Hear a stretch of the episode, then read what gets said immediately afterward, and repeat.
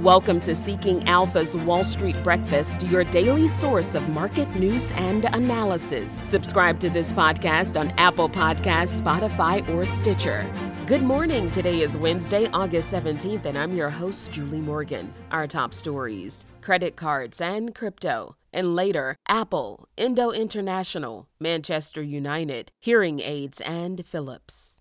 Stocks finished Tuesday's trading with a mixed performance. The Nasdaq dipped while the Dow and S&P 500 added to their recent gains. 6 of the 11 S&P 500 sectors ended with gains. Consumer discretionary and consumer staples were the best performing segments, both rising more than 1%. Infotech and communication services posted fractional declines. Rates ended higher. The 10-year Treasury yield edged up 2 basis points to 2.81%, and the 2-year yield rose 7 basis points to 3.27%. On an economic economic front, housing starts fell 9.6% in July to 1.44 million, lower than the anticipated 1.54 million. July building permits gained 1.67 million versus the expected 1.65 million.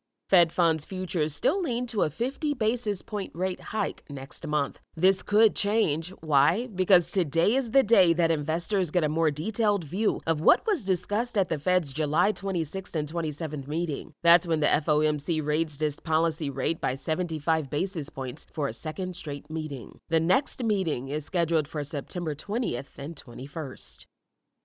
In the earnings spotlight today, Lowe's, Target, TJX Companies, Brinker International, Cisco, Analog Devices, and Bath and Body Works.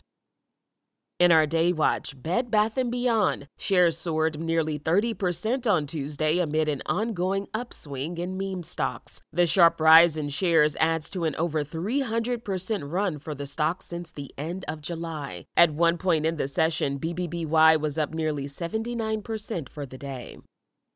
Now, our top stories. Credit card data across eight issuers showed that U.S. consumers stayed in relatively good shape in July as delinquency and net charge off rates were still below pre pandemic levels. Still, both metrics rose in the past year. Consumer payments climbed 7% year over year in July. The delinquency rate, meanwhile, stood at 1.89% on average in July, up from 1.78% in June and 1.46% in July of 2021. July's average net charge off rate fell to 2.01% from 2.09% in June, but increased from 1.82% year over year.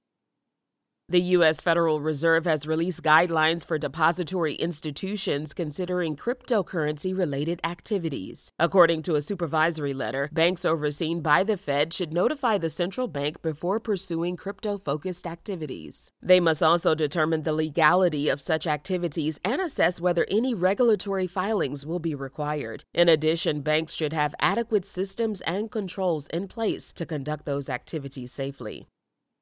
Now, a word from Seeking Alpha. Get exclusive weekly stock tips with Seeking Alpha's Alpha Picks.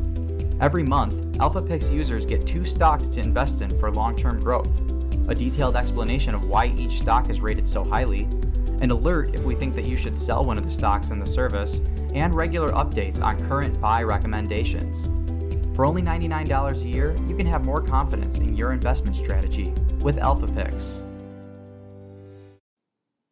Last month, Apple settled its lawsuit against Chicago over the city's so called Netflix tax. Now, Apple will start collecting the tax starting September 15th. According to Bloomberg, Apple had challenged that the tax violated the Internet Tax Freedom Act. The municipal tax is 9% and it's levied on streaming music, video, and gaming services.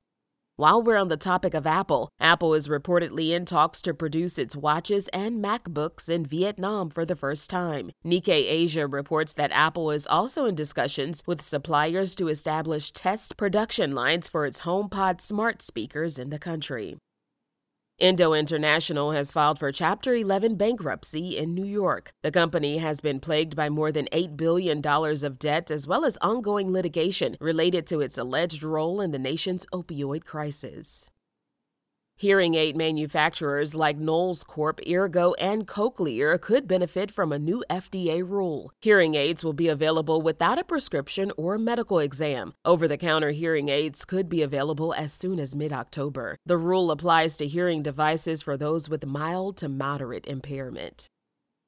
Elon Musk isn't changing his Twitter game whether or not he ends up buying the company. The Tesla founder stirred up soccer fans and investors late Tuesday when he tweeted that he was buying Manchester United. Four and a half hours later, he said that he was joking. Manchester United is a hold for SA authors, it's a buy for Wall Street, and a sell for the exclusive Seeking Alpha Quant rating. The U.S. Food and Drug Administration said it received more than 48,000 reports of faulty Philips ventilators and respiratory devices between May and July, which included 44 reports of death. That's more than twice the number of reports received for an entire year. A wide range of injuries have been reported from cancer to chest pain. On Seeking Alpha, there's a warning about PHG. It says it is at high risk of performing badly.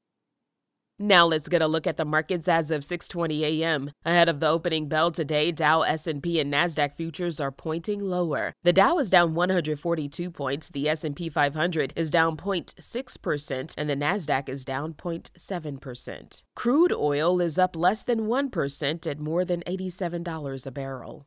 In the world markets, in the UK, the FTSE 100 is down less than 0.4%, and the DAX is down 0.9%, and the Nikkei 225 is up 1.2%. On today's economic calendar, at 8:30 a.m. retail sales, at 10 a.m. business inventories, and at 2 p.m. those FOMC minutes will be released.